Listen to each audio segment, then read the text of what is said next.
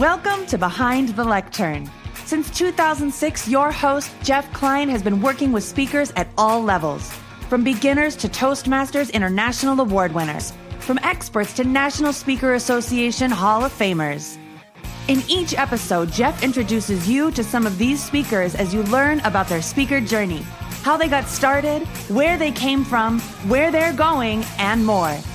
Take the lessons they have learned on their way to help you with your own path to make speaking work for you. Let's get started. Welcome, everybody. Jeff Klein here for another episode of Behind the Lectern. I'm thrilled to have Pamela Cowan here with me today. Pamela has an interesting speaker journey you'll have fun hearing about, learning about, and we're just kind of off to the races. We met through Podapalooza or through Speaker Co Speakers Playhouse, rather. Speakers Playhouse. Speakers Playhouse, okay. Which Podapalooza was sprung off from that. So Right. I don't know. Did you participate in Podapalooza at all? No, no, I didn't. I plan on being on the next one though. It was a pretty pretty great event for those of you listening. Well, it's a uh, Podapalooza was a one day opportunity for people to be guests on multiple podcasts and for podcasters to get multiple guests, multiple shows recorded in the same day and for people to learn about podcasting. So we had a general room where there were speakers. We had 20 or 25 podcasters who were recording shows throughout the day. And so you would go from a general session to, oh, I'm on at 1030 with so and so or 1130 with so and so. And some people did one or two interviews. I did four and I had appointments, made appointments for two more after the fact. So, and even though I have this podcast in the next Podapalooza, I will again be there to be a guest on multiple shows. I don't, I am not in need of finding guests to put on the show because I keep meeting wonderful people like you through Speakers Playhouse. And we have new people coming to Speaker Co-op every week. And most of them are going to be on the podcast as well. So I'm recording two a week now. Uh, Cool. I did three last week, but trying to stick with two a week.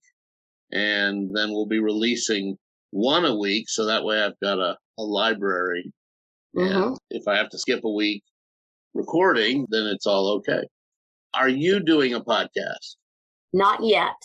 I'm in the process of I keep coming across people and I know what I'm envisioning for it is in the area of having people tell their resilience story. Yeah. Yeah. The stories of the experiences that they've gone through that have had them grow and to build resilience. I put the emphasis on build resilience because it's not something that you just snap your finger and you ha- you're resilient. I find it's one of those things that you kind of have to go through the experience and actually much the same as building your house. You actually Yeah. have to put in the work to build your house. Same thing with resilience. Makes sense. Now, your background's in uh, health and wellness, or is it health and safety? Health and safety, but with the also with the emphasis on the psychological safety. Okay. I've just recently finished off some training in the area of the brain and the mind sciences. So I'm adding that into the repertoire as well Wow. in order to bring the brain into business and into life. So that was your job once upon a time in corporate Yeah. was Yes. health and all that stuff.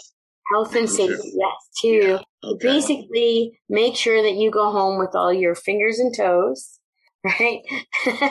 You know, there, there's got to be a joke there about health and safety in Canada versus health and safety in the U.S. I don't know. Uh, Okay. I don't know what it is, but it seems like there should be one. So, how did where when did speaking show up for you as a way to? About two years ago, Okay, yeah, I had, they eliminated my position, but that was okay. that's always nice. Yeah, it is. And I felt as though I was actually walking through the hall saying, I know I'm meant to contribute to something so much more than what I'm contributing here. So is there a way? How do I get out of here what's the right door, the right window? Do I have to tunnel through the fire separation? Yeah. and the next day I was thinking along the same lines on my little hallway walk. And I was like, well, maybe I should just ask them to lay me off for this summer.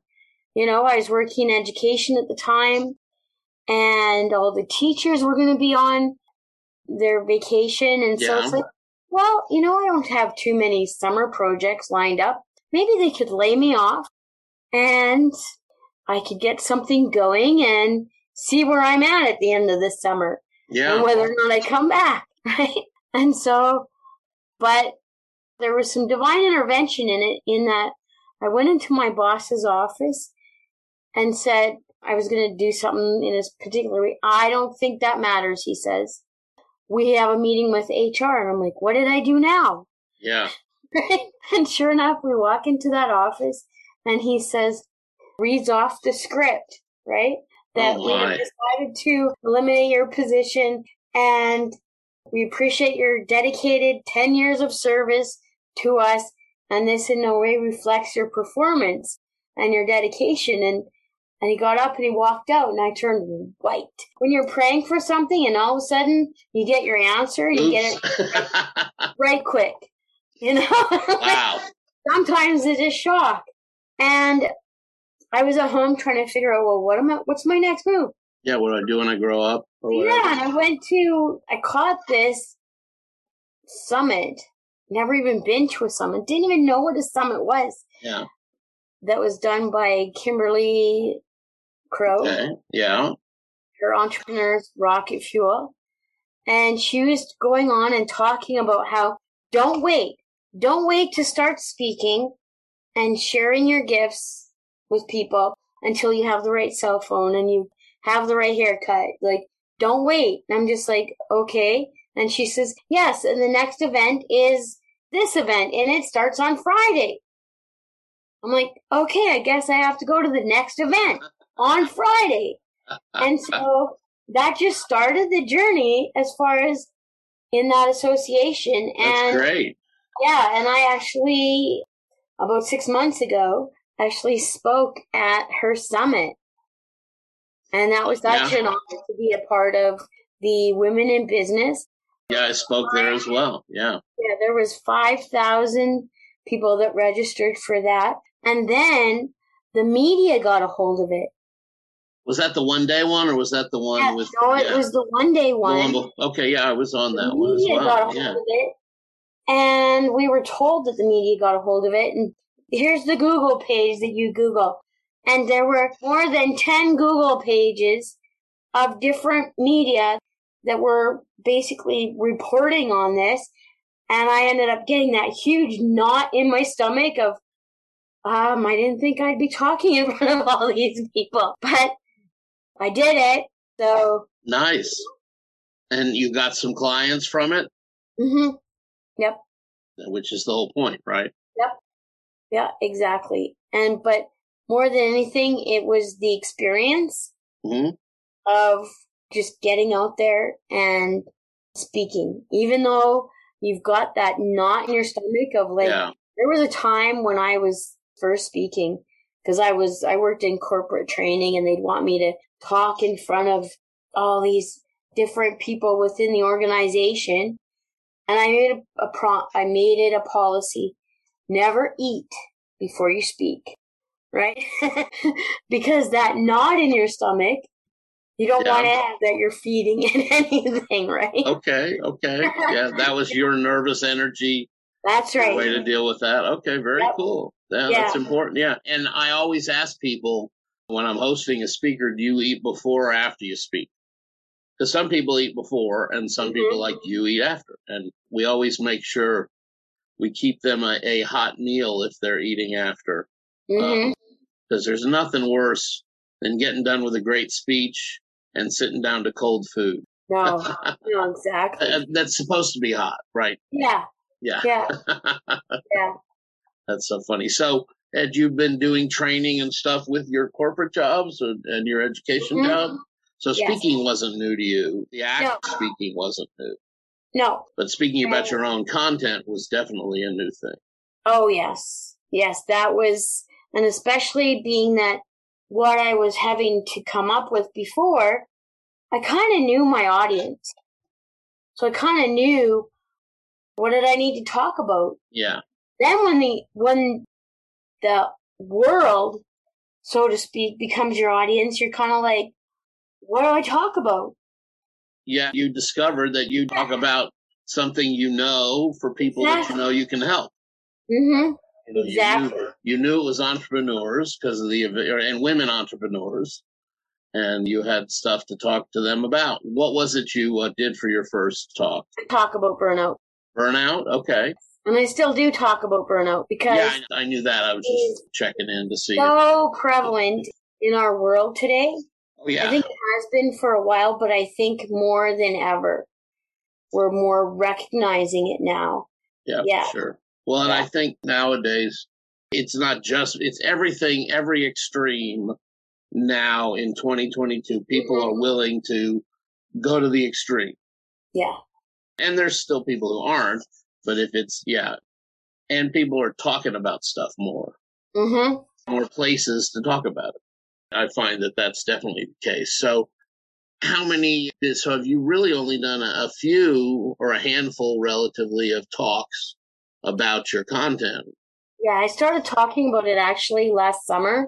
Okay. My first summit, I got there and yeah, there was like two people because they were having a challenge getting through the meetup door.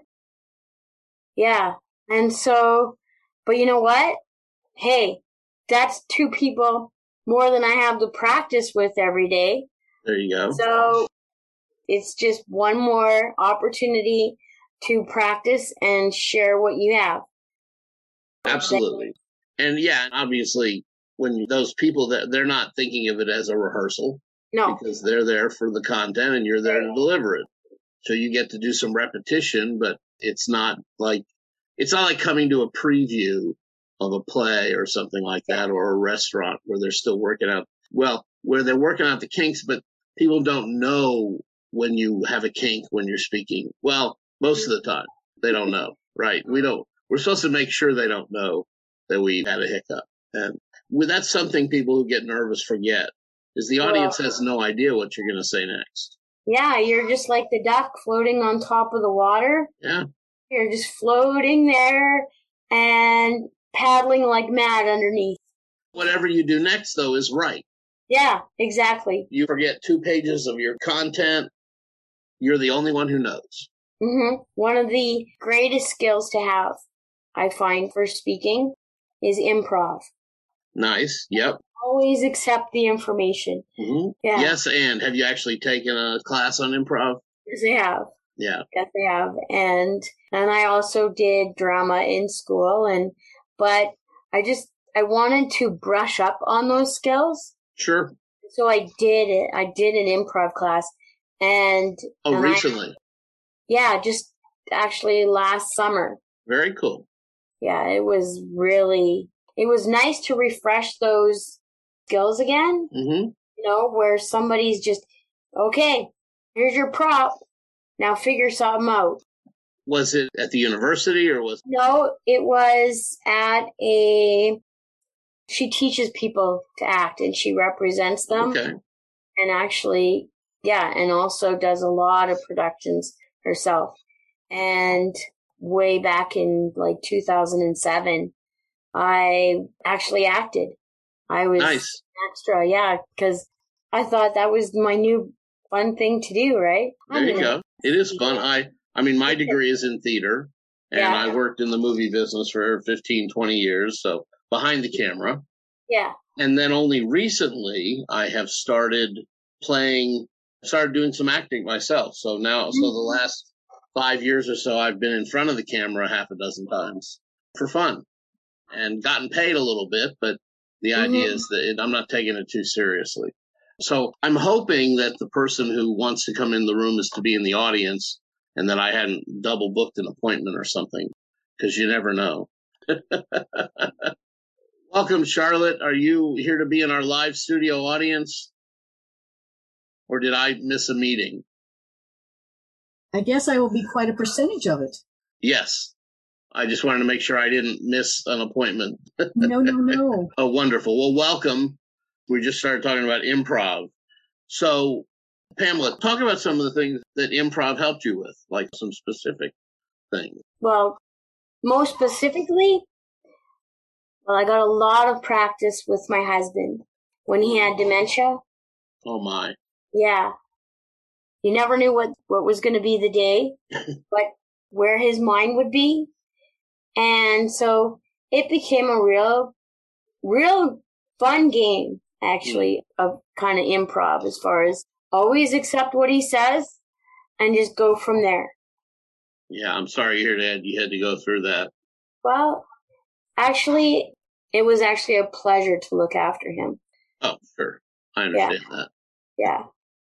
But it's a, well, it's a journey, that's for sure. So that's why part of the audience that I'm wanting to serve with my burnout course is caregivers. That's wonderful. That's such an underserved community of people. Mm-hmm. Yeah. And having been a caregiver, I feel that it's an opportunity for me to kind of share with them the minefield. Yeah. Yeah, nobody prepares you for it, but all too often, especially nowadays, it happens. You're not, it's the one job that you don't apply for. Oh, yes. Well, my dad of blessed memory, he worked with caregivers as part of his, at the end of his social work career, he worked with seniors and he worked with mm-hmm. nurses and staff at senior centers and things like that. Yeah. So, so the, the caregivers who did make a choice and some that, you know, again, some as we talked about that didn't. He told me that there was, he had one pair of a mother daughter clients. One was 80 and one was 100. And they both in the same senior center together and they took care of each other. And, but, uh, the caregiver thing is huge. Um, Mm-hmm. We have an organization based here in Dallas called Educare that has an annual symposium. for Okay. Caregiver. It's a one day caregiver symposium, specifically all about that. Mm-hmm. Well, that's good because when my husband was alive, they didn't have anything like that. Yeah. At least not local. Well, I Yeah. will, and on the networking note, I will introduce you to the folks who do that, so that, Okay. so that that'd be uh, good. that's a potential speaking opportunity for you. Yeah, that would be really good. Thank you. you bet. Yeah. And Charlotte, feel free if you have a question, feel free to hop in and and ask your question. No questions yet. Okay, we're still working out some of the getting used to having the the folks in the audience and all that, but I love being able to extend the conversation. So, what kind of goals do you have for speaking as far as your business goes, Pamela? Well, my goals are to have it that I'm speaking both speak to sell and paid to speak. Okay. Okay, I'm wanting to be on both sides of the equation because I feel as though I have a lot of experience in the area of business. And so um, there's events that are happening like thousands every day. And so my mission to bring the brain into business and into people's lives, uh, they need to hear what I know. Yeah. And, I think you're on the right track with that strategy, going both Yeah. ways. And as I talk to people about the brain and the mind sciences, a lot of times it's almost like they don't know really what to say because that's always been something that that's what scientists and real professional, like medical professionals, they know about the brain. That's for neuroscientists. And, and yet I've worked with neuroscientists and professors who want the, everything they shared with me came right out of their lab and they want me to share it with the world. Yeah, that's wonderful. Yeah. So I'm sure you know this, but there are, I'll put this out there for our listeners. There are all kinds of hospital and medical associations that have conferences that need topics like yours. And some of them are broken up by size. So there's like a small hospital association and I think there's a medium, um, whatever the, I don't know the exact numbers, but a medium hospital association, you know, based on the size of the, of the hospital. And I know here in Texas, there's a rural hospital association. Okay. And it may be that it's an association for rural hospital administrators. but there's all kinds of those kind of groups that have events, have conferences, uh, whether they're virtual or in person, and Mhm. they're hungry for the kind of content you're talking about. Yeah. There's uh, the Visiting Nurses Association here in the States. I don't know if they're international or not, but I know that most associations have a, if there's an American version of it, there's a Canadian version as well. Yeah, that's right. And of course, hospice is a, is bigger and bigger nowadays and expanding. I learned uh, a couple years ago that there were people who went into hospice temporarily, which I had no idea that that happened. You think, of end of life when you hear the term hospice. Well, the thing is, that is temporary. And then you walk through the door. But I mean, there's hospice where you the patient comes in Yeah. and leaves hospice alive. hmm Uh, yeah, so I was surprised to learn about that. And there's all kinds of rehab facilities. And, yeah. and then again, people like you that wind up having to take care of their life partner uh, or their family member. yes. And there's again more and more groups and conferences and websites and Facebook groups and all that for those folks. So tons of places for you to get in front of the audience and sell your coaching and then other opportunities where they are looking to pay a speaker to come and present. What, uh, where are you at on your book on all of this? Uh, which book are you talking about? the first one I'm working on and just finishing it is called The First Gift of Resilience. Nice. Then there's the business toolbox to build resilience, the scientific toolbox to build resilience, the spiritual toolbox to build resilience, Very smart. then the financial toolbox to build resilience because we live in a very physical world. So I don't think that we can only just be dealing with what's inside of our minds. We need to establish resilience in our world. And so taking it from the mind and applying it into various aspects of our lives and the world that we live in is what each toolbox is designed to do. Hmm. Wow. That's powerful. Thank you. So share with us what a tip or two on how to be resilient, not just talk about it. Okay. So when I first started this journey, I, it was like before COVID even hit. It was Mhm. before I just had this feeling that there was a change that was coming.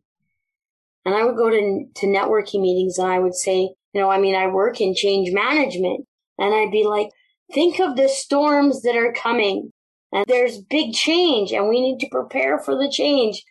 But yet, did I know exactly what the change was going to be? No, no, never in my wildest imaginations would I have thought.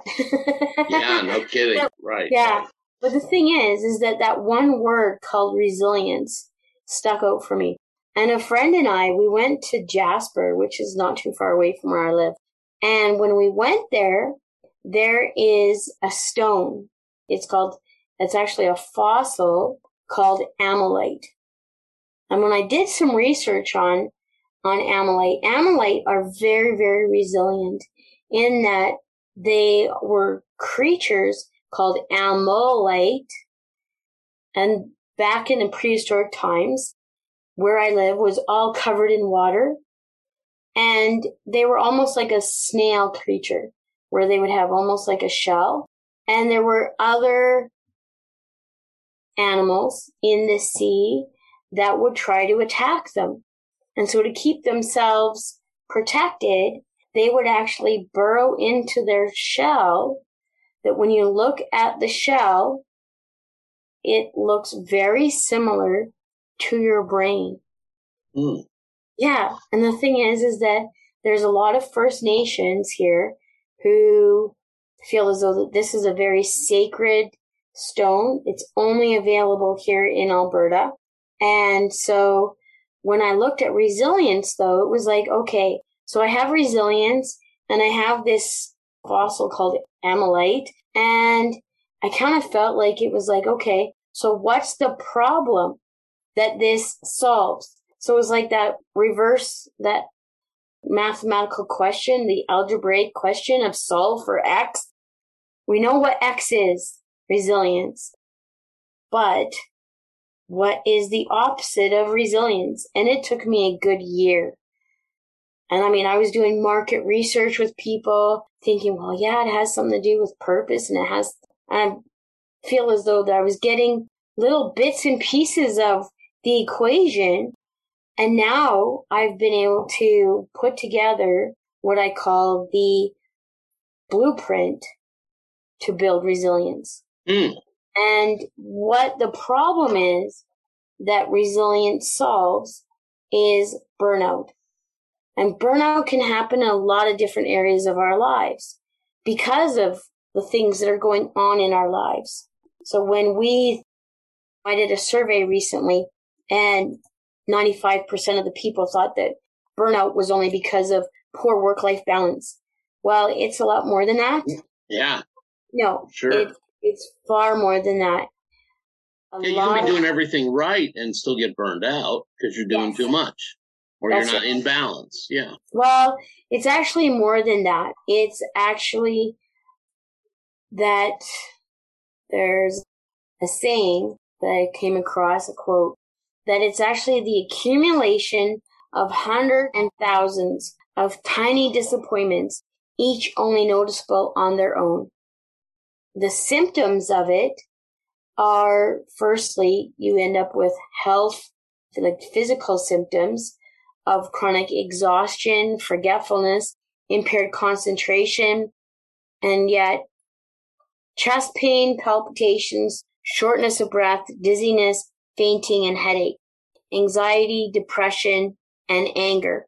Now, anger, coming from where I come from and corporately, well, that's a recipe for workplace violence.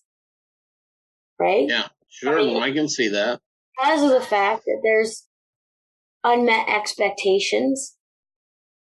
And like one story that I recently heard about where the hospital staff have access to the gym facilities at the university. They're allowed to park in this parking area where they don't have to pay for parking, right? It's a perk for employment at working with the hospital because we want for them to be healthy Yeah. and to have that stress relief and to keep themselves healthy. Go ahead, use the gym. Yeah. No cost. Free parking. Overnight, all the signs changed. And now the parking costs money. Aye. Yeah. See? Even Jeff is upset about it. That's crazy. thing is, is that imagine the outrage, the frustration of this change that all of a sudden happens. You weren't anticipating it. And so now, well, does that include me? And where do I go to park? And how much is it? And can I get a monthly pass? And do I even want to pay for my parking? Yeah. Do I take Yeah. an Uber? Do I take a bus? And so then you end up with the emotional side of the burnout, which comes into the feelings of helplessness, trapped, defeated. You start detaching yourselves from people, feeling alone. You don't return phone calls or emails or regularly come in late. You have a lack of motivation, increased cynicism. That is one of the very key symptoms emotionally is the amount of cynicism. But Well, then, I find for me, it's it has to do with, uh, you know, I know I'm getting up against it when I keep wanting to take naps instead of working. That's a big one for me. One of my roommates here, she's just all over today. She's just wanting part of the attention.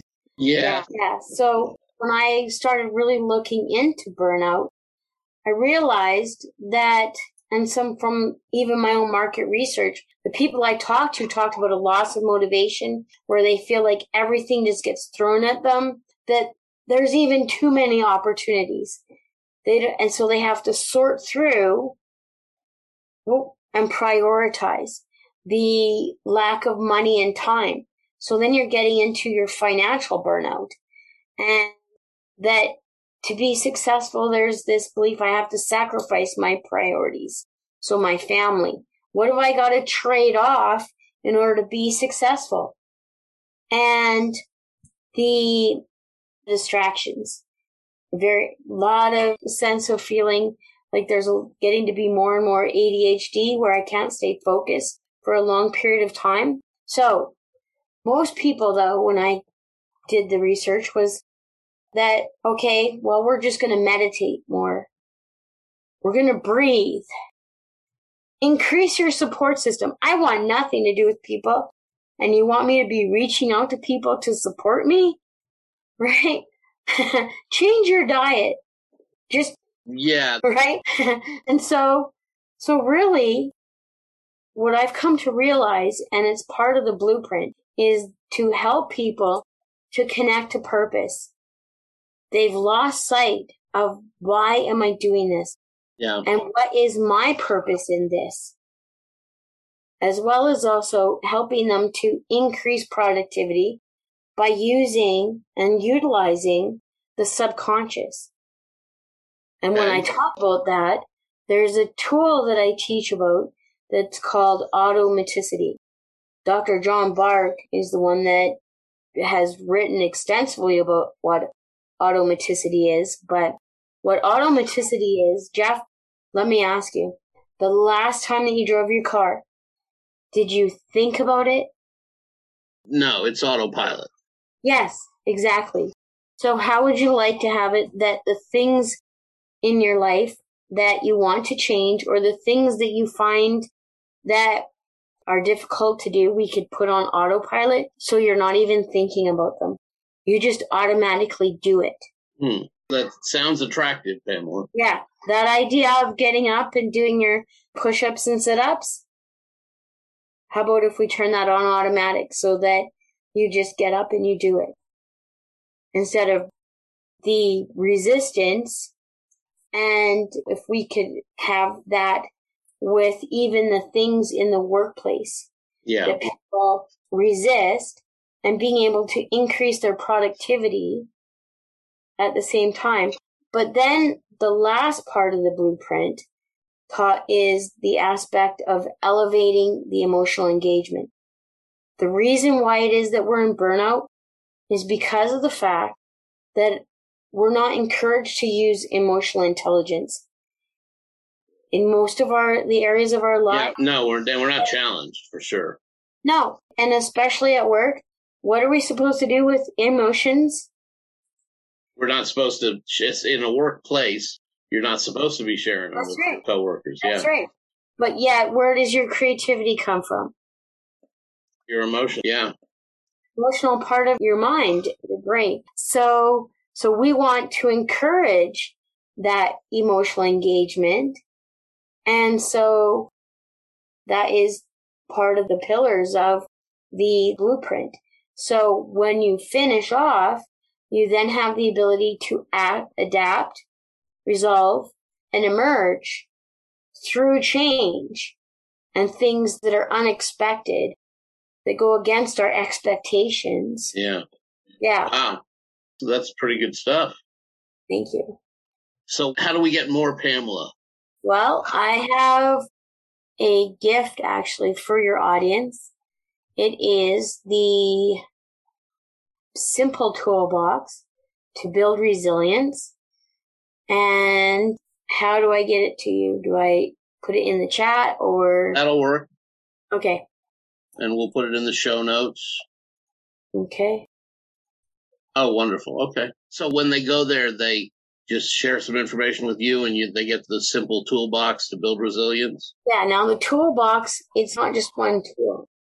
You're given the ebook, which is the first gift of resilience. I'm not going to give, tell you what the gift is. You have to get the book. Okay. And then there's also the free masterclass where I go into more detail on burnout and an explanation of the blueprint.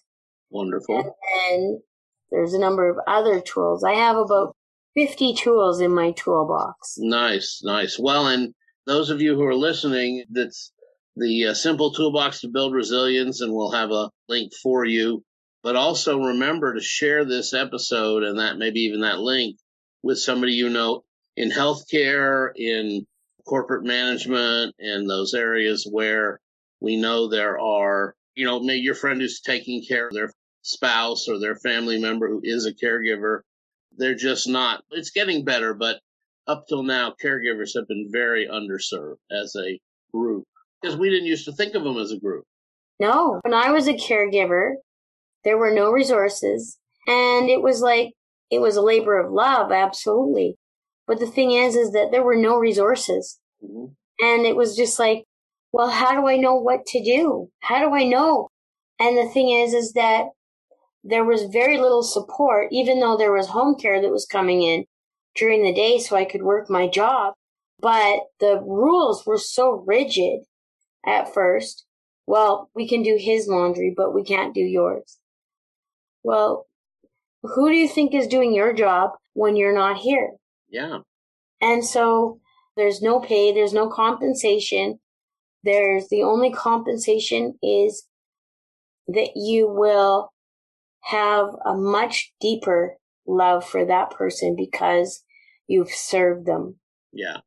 In your work, you also help connect people to resources, like because there are pro. And I, I again, I know we have, we're in two different countries, but here in the states we have programs for caregivers now, where through disability or Social Security, where they can get wages as a caregiver, and then of course we also have family and medical leave legislation where people can take time off work and all that kind of stuff. Do you help with some of those kind of resource? Yeah. Thinking about, you know, the other part of it is in the advocacy, learning how to advocate for that person. Oh, yeah. And you have to be your own caseworker mm-hmm. a lot of times. Yeah. Yeah. Which is unfortunate, really, yeah. because you're not paid, you're not trained, no. And yet you're the one who's making life and death decisions for this person. There was a number of times we'd be in with the doctor and the doctor would prescribe something and I'd be like, well, what about this? And I would just ask the dumb question. Yeah. Just to get the doctor to stop and think. Or the doctor would write a prescription for something and then the pharmacist is like, well, I don't know that we can do that what do you think? And you're just like,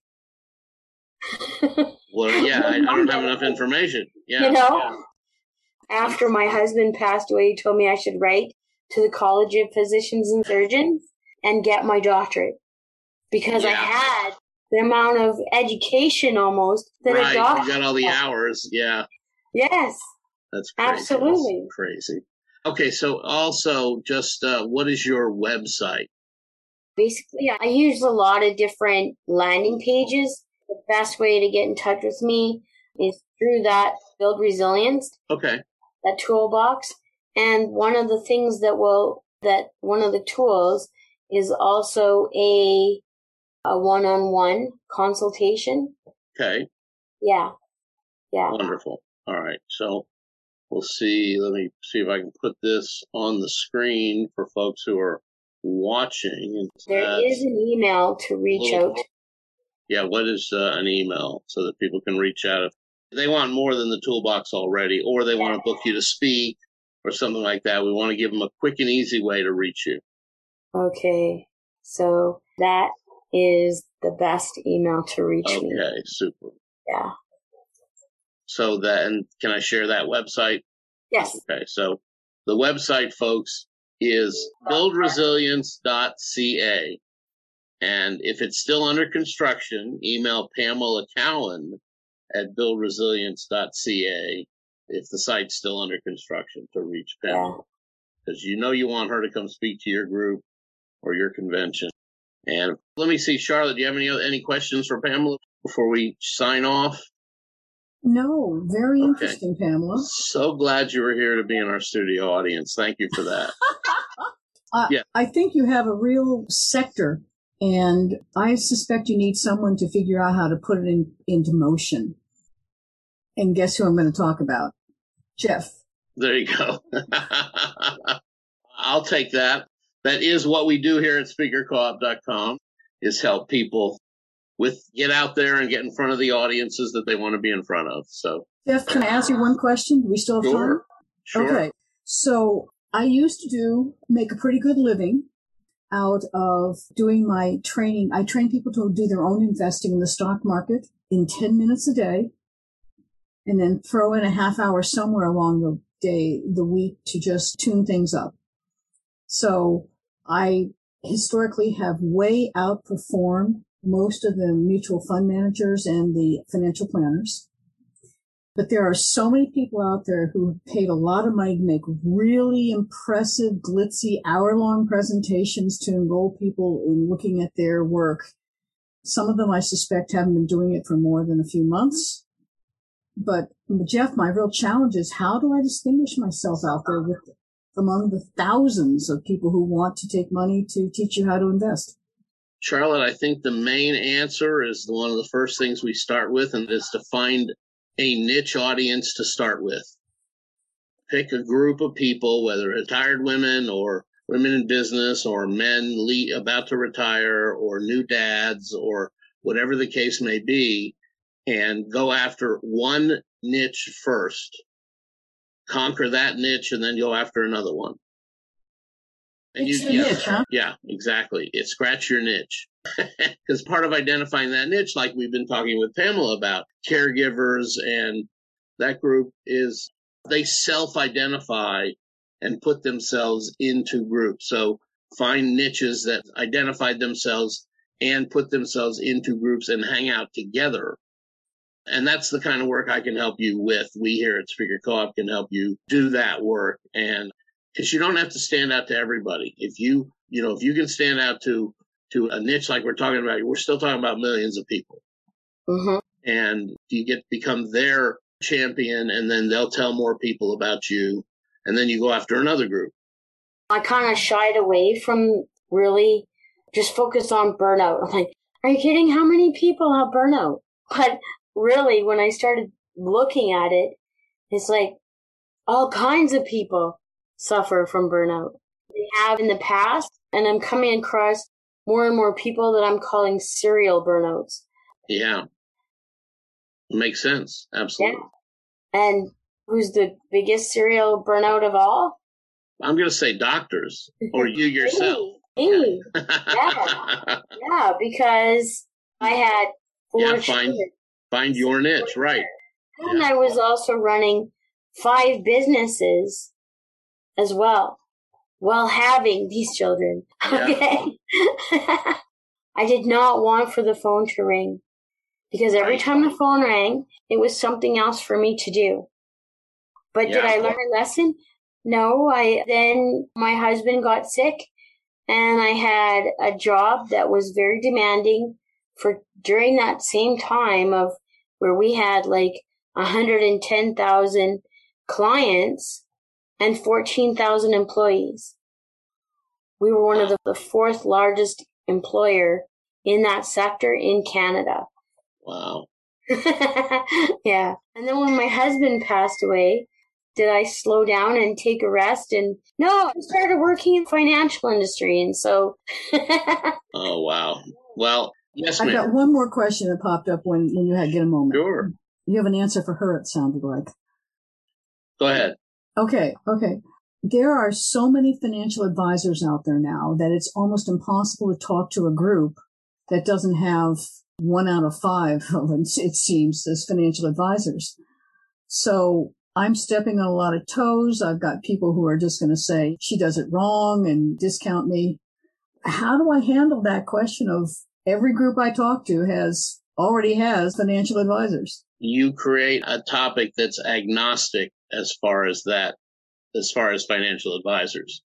In other words, you present a topic that does not, number one, threaten them or make people defend them to you because you're presenting something that, that you help with that does not interfere with them selling life insurance or selling whatever it is they're selling. What you sell is a bonus. It's not a competitor. Interesting. Thank you. You're welcome. That's the perfect way to look at it. And that's the way you'll be able to get into those groups. Because like you said, every Rotary, every networking group has financial people. You need to be able to go in and not be competing with them.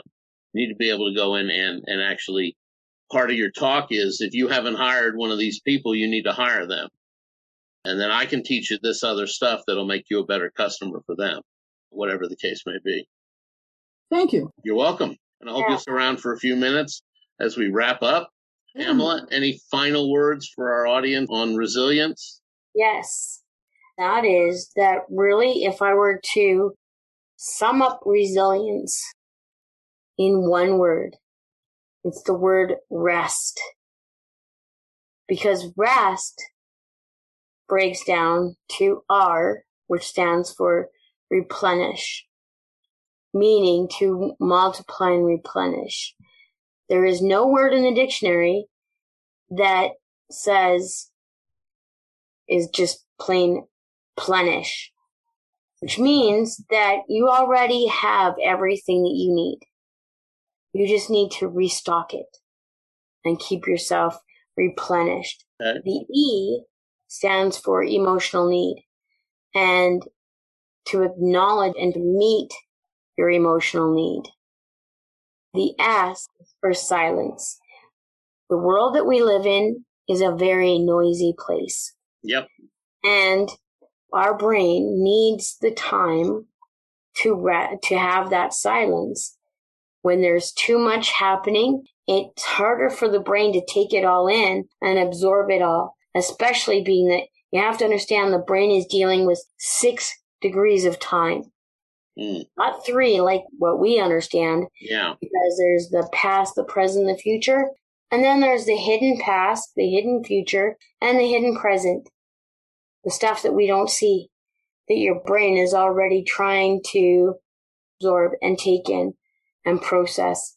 So, so I'm almost challenging you to reconsider the idea of even a 15 minute break Maybe it's more in the aspect of instead of just taking a 15 minute break, how about you find something that puts you into flow? Something nice. that you enjoy doing, something that causes you to lose all aspect of time and place where you just feel at peace and at one with that, with that activity. T is for true. And true to your purpose, there are two best days of your life. The day you were born and the day that you realize and can stand true in your purpose. And that's what I hope I get the opportunity to do is to help you to find what that purpose is. And I have a very scientific deep dive on finding out what that is. That's wonderful, Pamela. Thank you so much. Wise words from Pamela Cowan. Thank you very much for being here. We had our guest, Charlotte Hudgen, in the, the live studio audience. Thank you for being here, Charlotte.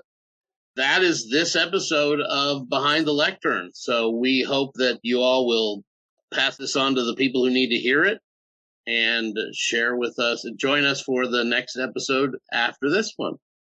Jeff Klein signing off for Behind the Lectern. If you're in the top 25% of the fastest times, Wow, what a great speaker. Where did you find him? You know, I used to have trouble finding speakers. Then someone told me about speakercoop.com. Speakercoop.com? What's that? It's a website full of speakers who speak to groups like ours. How did you decide which speaker to choose? The website lets you search for speaker by topic. You can even type one search word in and find all the speakers who have that word in their topic. Then you can read the speaker's bio to see if they're a fit for your group. That sounds great. Yes, I'm using speakercoop.com to find all the speakers for our group this year. I've got to find a speaker for our luncheon next month. This will make it easy. I'm going to go to speakercoop.com. And over and over again. Thanks for joining us on Behind the Lectern. You can find an archive of our episodes at behindthelectern.com. You can also access useful speaking information at speakercoop.com forward slash education. Join us next time for another great speaker journey with an expert and our host, Jeff Klein. We'll catch you next time.